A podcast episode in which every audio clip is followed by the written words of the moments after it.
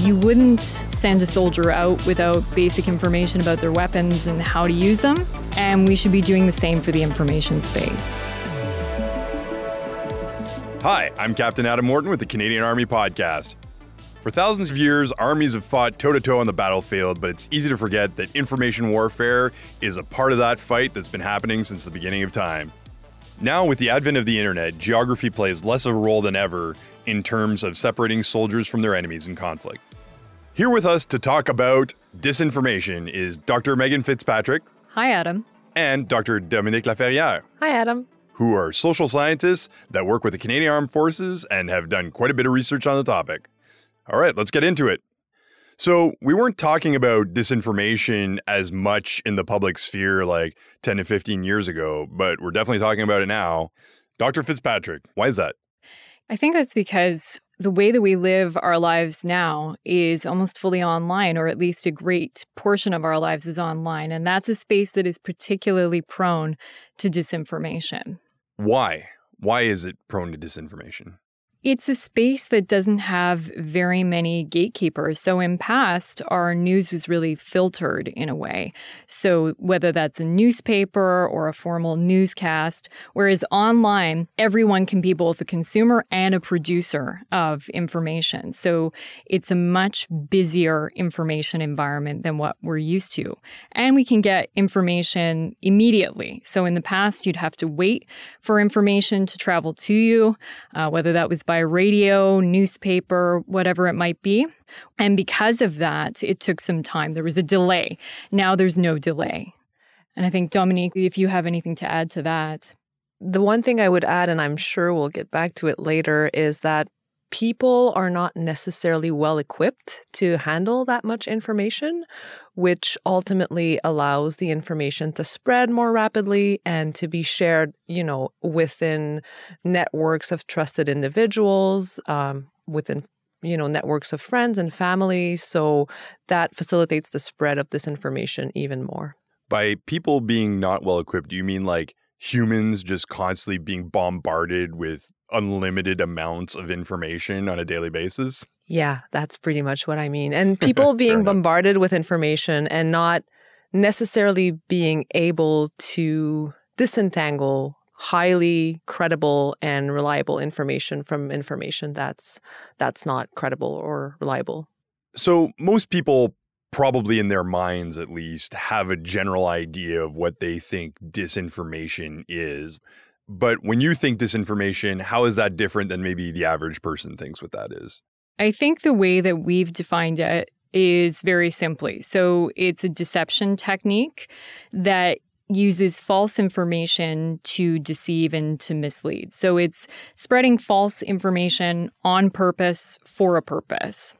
And I think the main thing that people usually get mixed up is between mis and disinformation. So, misinformation is not spread on purpose. People are spreading false information without actually knowing that they're consuming false information, whereas those who are creating and then spreading disinformation are doing it for a purpose. While looking at it, where do you see the common offenders in terms of spreading intentional disinformation?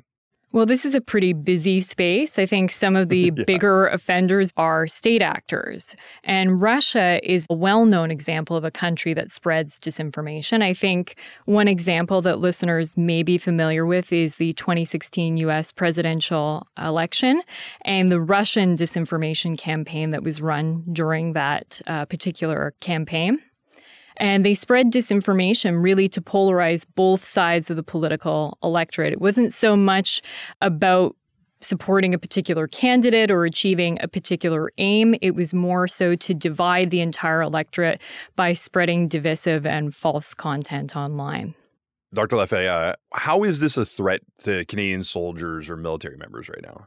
I think the best way to answer your question is to start with some example of disinformation campaigns that have either targeted the CAF, so portrayed the CAF in a false way, or that have targeted the CAF as an audience of that disinformation. So I know that Megan, you've worked on this quite a bit because we've worked together on this. Yeah, absolutely. So, as many people know, Canada is a member of NATO's Enhanced Forward Presence. And starting in 2017, when the task force arrived in Latvia, a major Russian news program falsely claimed that the commander of the task force was a convicted murderer. And they aired photos of an individual in women's underwear. And they used that to then characterize the task force as the quote gay battle group to play on anti LGBTQ sentiment in the region. And since then, there have been a lot of stories that play up false narratives about the CAF soldiers that are there. So, for instance, that they are somehow living in luxury accommodation paid for by Latvian taxpayers. I'm sure they probably are not doing so. In fact, I would imagine their accommodation might leave something to be desired occasionally. My military experience suggests that it was not luxurious. right, exactly. and there's also comparable examples. So, British troops in neighboring areas that have been accused of desecrating national memorials, of openly defying police. And all of the battle groups have been accused of spreading COVID 19 during military exercises. So they have certainly been a subject for disinformation. And that's often to undermine the reputation of the targeted force as well as to play up tensions or any possible tensions with them and the local population. But of course, disinformation is not just something that happens when you're on deployment. This is also something that happens at home. And Dominique can certainly speak to a study that was done looking at exactly this. Yeah, so in 2017, there was a study conducted by Vietnam Veterans of America. And what they discovered is that there were a lot of fake Facebook pages that had been created to entice the veteran community to bring everyone together online. And they were basically using existing images and information shared by true profiles and repurposing it. So at first they would, you know, lure people in to their pages and attract them to follow their pages with this very positive messaging. But then ultimately, they started um, sharing divisive information. And, you know, the goal of this was to create tension between veterans and the military population and the civilian population. Uh, so that's a good example, I think, of how military members can be the target of a disinformation campaign in the sense that they're being falsely portrayed. Whereas in this case, military members and veterans are the target audience of a disinformation campaign to sow more discord in the military population and in the population in general. So I guess these two examples kind of suggest that the threats are threats to operational security and operational effectiveness, like the example that Megan gave, right? Uh, and the example that I gave is basically potentially decreasing trust among military and veteran populations and, and sowing discord within the population and between military and civilian populations as well. Yeah, and I would just add that we have to remember that the military is going to be an attractive target for adversaries. Western armed forces are increasingly diverse, and that is a strength, but it does mean that adversaries are going to look for those weaknesses and vulnerabilities and points of contention between different groups, and they will try to exploit them, whether or not you're on deployment or you're at home going back to you know the issue of threats i think one of the threats that we do have to think about is threats to national security and public safety and one of the things that we do have to think about and re- remember is that CAF members do have access to weapons. They are trained. Uh, they have access to classified information. So if people domestically fall prey to disinformation. And even worse, you know, you start getting into conspiracy theory uh, and conspiracy theory territory, you can get into some more troublesome or some more nefarious acts. You can think about the January 6th storming of the US Capitol, which is one of the examples of um, military members who adhere to disinformation and conspiracy theories that led to a quite grave uh, consequence. There are also Canadian examples. So, for example, in 2020, there was a Canadian ranger who drove his truck through the gates of Rideau Hall and he was found in possession of firearms. And the court later determined that his actions were politically motivated and that he intended to intimidate the government of Canada. And what was also found later is that this person was consuming uh, disinformation and a certain number of conspiracy theories as well. So these are some of the more local threats that could result from disinformation and uh, conspiracy theories. So you talk about things like decreasing trust, and if I think like you know, especially in warfare, kinetic operations, bullets, bombs, stuff like that, doing battle damage assessment on that, it's very easy to see the results. Like it's very clear, like a building has been destroyed, or like the effect is is immediately obvious. But in kind of the information plane, maybe not so much. What has been the impact and how do you assess that impact? Yeah, I would say that this is a, a very challenging area, and militaries around the world are trying to develop collateral effects measures or collateral effects estimation on par with something like a, a battle damage assessment, or I should say, collateral damage estimation. But this is really difficult to do, and I think everyone is struggling to get their arms around what is an immense problem. So, if we're struggling to measure that effects in a what I would call a defensive context, why are they doing it, and how do they? By they, I would guess I would mean the adversaries. How would the adversaries measure it in an offensive context? I don't think they necessarily have to measure it. Adversaries have a variety of purposes for why they might be using disinformation, but going back to that 2016 US presidential election, they didn't need to achieve a particular effect. It was simply to sow division. So if they can increase division, success has been achieved. So they don't really need to measure it so much as as just achieve a generalized effect.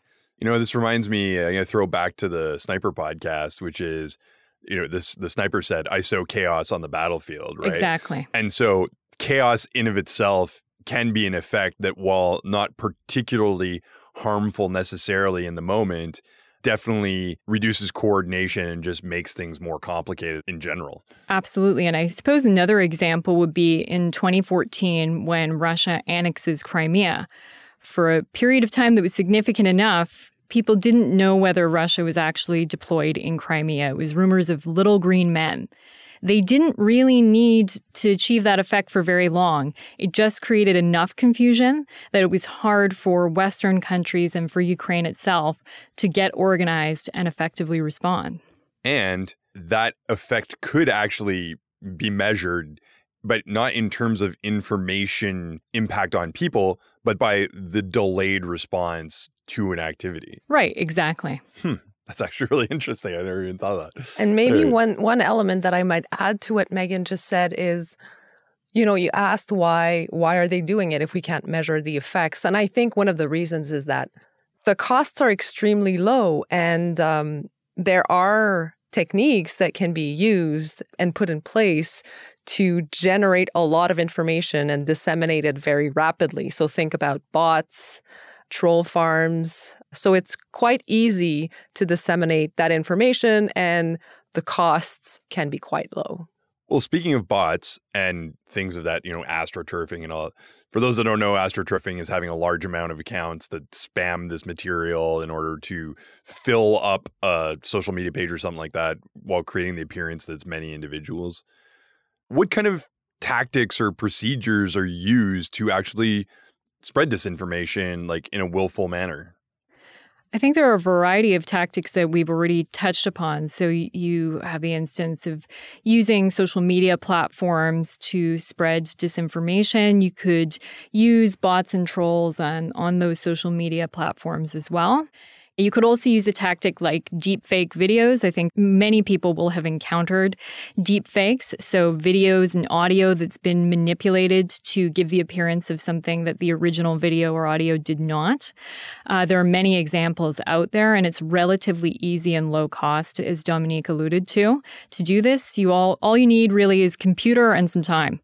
If I can add to what Megan just said, and going back to the examples that we gave also a little bit earlier, so some of the other techniques that increase the likelihood that an online campaign will go viral include things like um, impersonation. So we talked about how fake Facebook accounts can be created using real information and real pictures from other users.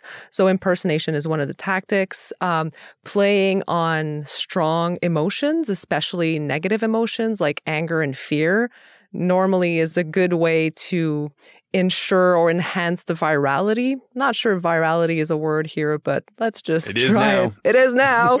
so uh, the yeah, the likelihood that a campaign will go viral, basically. So using negative emotion is one of them, and also polarization. But Megan also um, touched upon that and mentioned it already. Yeah, playing on those hot button issues that a society has. So it could be anything from race to religion to immigration. Whatever is the hot button issue of the day, they know that that is going to get a response. How do you tell the difference between a troll who's just on the internet for kicks, maybe just trying to get people riled up, and we've been talking mainly about coordinated state actors, like an active disinformation campaign? How do you tell the difference? I think this is exactly what makes it so confusing is for the average person, I don't think it will be very easy to tell that difference because the information ecosystem online is heavily populated by both. And an individual who has a malign intent can cause some damage as much possibly as a coordinated campaign. So it can be very difficult to tell the difference between the two unless you're actually actively looking for it. So, given that this is a thing that's pretty prevalent in social media and that we're obviously dealing with it, what are some things you can do to protect yourselves? Or even uh, in some cases, if you see people spreading that disinformation, how can you do something about it? I think that's a good question, and it ties back to the work that Megan and I have been doing. And if you look at research and what practitioners are recommending, I think one of the best ways to prevent the spread of disinformation is to increase media literacy skills within populations. So, media literacy essentially is the ability of an individual to be able to locate credible information and to use that information for their specific outcome, whether it be be informed or know about a certain news story and so on. So basically being able to locate credible information. And there are specific skills or specific tips that can be taught to people to increase that media literacy. Megan, I don't know if you want to share a few a few of those sure. tips. I think a good place to start is with a little model that's been developed by researcher Mike Caulfield that's called SIFT.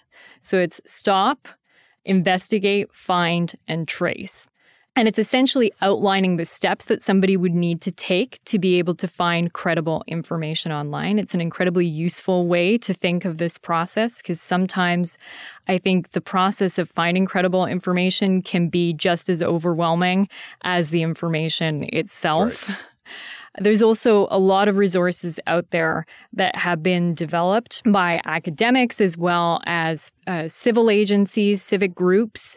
So, something like the Stanford History Education Group doesn't sound very flashy, but it does have some great information on there about understanding media literacy and equipping yourself with the skills necessary. And it's freely available to anyone online. I would say if it doesn't sound flashy, it's probably because it's, it's, it's you know it's super it's serious. serious. yes, right. it is very serious. Yeah.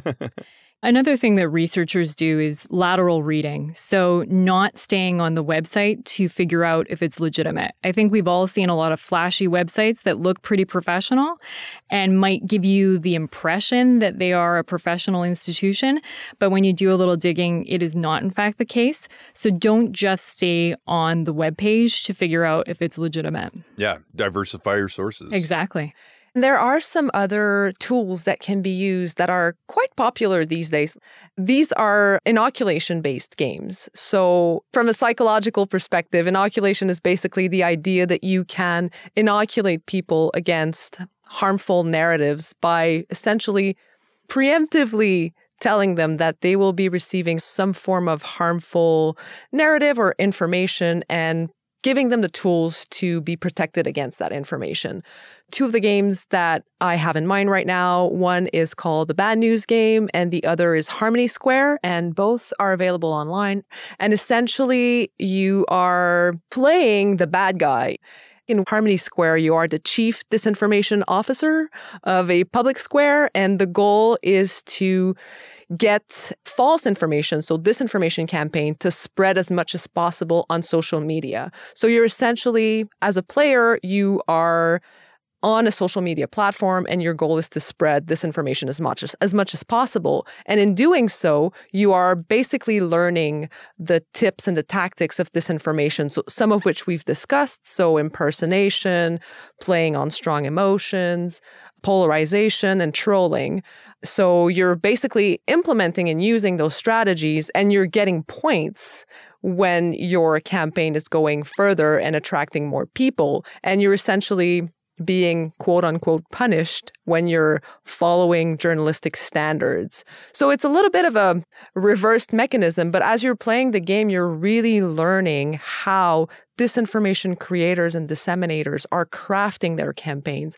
and thinking about them to make them go viral. So basically, you're learning the tactics, and the idea is that by learning them, when you encounter them online, you will be better able to determine that this piece of information might be part of a bigger disinformation campaign. Other than games, what other resources are there for fact checking things? Well, there are fact checking organizations uh, that have websites that you can visit and find more information. So, what they do basically is they take news pieces and they assess their credibility and the extent to which the information they disseminate is true or not. And what's really neat about these organizations, or a lot of them, is that they take you through the steps that they took to determine whether the information was true or not. So you don't just have like a green check, yes, this information is true, or, you know, red X saying, no, this is false. You actually have the the logical step that we're taking to determine whether that information was true or not. And some of the best known fact checking resources are Snopes. Uh, and there's also EU versus Disinfo, which specifically looks at Russian disinformation. Yeah, and just to add to what Dominique was saying, EU versus disinfo is particularly good if you're looking to understand what's going over in Ukraine, uh, what's going mm-hmm. on over there. It's a great place to look for those disinformation narratives, and they break it down for you exactly how they found the sources to find out the truth behind it. What are some of the things that we're doing to prevent disinformation from getting into, you know, basically the army, into the people that are working and trying to get things done? Yeah, I would say that you can't really stop disinformation from entering the information ecosystem. It's just going to be there. That's how it's going to work. Uh, but you can work on prevention. And I think about it a bit like basic training. So you wouldn't send a soldier out without basic information about their weapons and how to use them. And we should be doing the same for the information space. So we've looked at, let's say, just for simplicity's sake, or the past 10 years, you've definitely seen disinformation kind of kick into overdrive as a result of how social media played a role in our lives.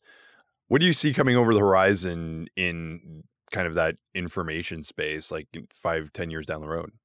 Well, this is hard to predict, but given the sophistication, the increasing sophistication of artificial intelligence, of machine learning, we are likely to see increasingly sophisticated disinformation techniques, perhaps disinformation that is more effectively targeted or tailored to whatever audience they're looking to reach. And of course, videos, so things like the deepfake videos, are probably going to become more and more convincing. You know what you're saying about videos and deepfakes also is we we've pretty much achieved consumer level deepfakes already. Like there's image generators where you can go online, upload your picture, and boom, you're in the middle of a movie scene or something like that. So I can't imagine it would be that far off that you know it becomes very believable, and yeah, I can see why that would be concerning.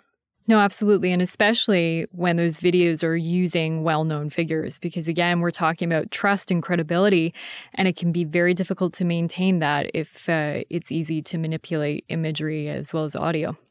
That's the thing with these technologies is that they are not created for nefarious purposes, right? There are a lot of positive outcomes and that's their main intent, right? But they can be, they can definitely be used with um, nefarious intent. Yeah, like maybe I just want to put my face on Arnold Schwarzenegger in Commando, you know? That's maybe you just want to look like a cat on TikTok. Right.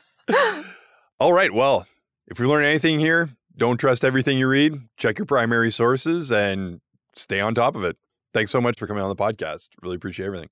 You're welcome. Thanks for having us. Yeah, thank you for the invitation. If you want to learn more about disinformation, take a look at some of the games and some of the resources that you can find in our show notes. I'm Captain Adam Morton for the Canadian Army Podcast. Orton out.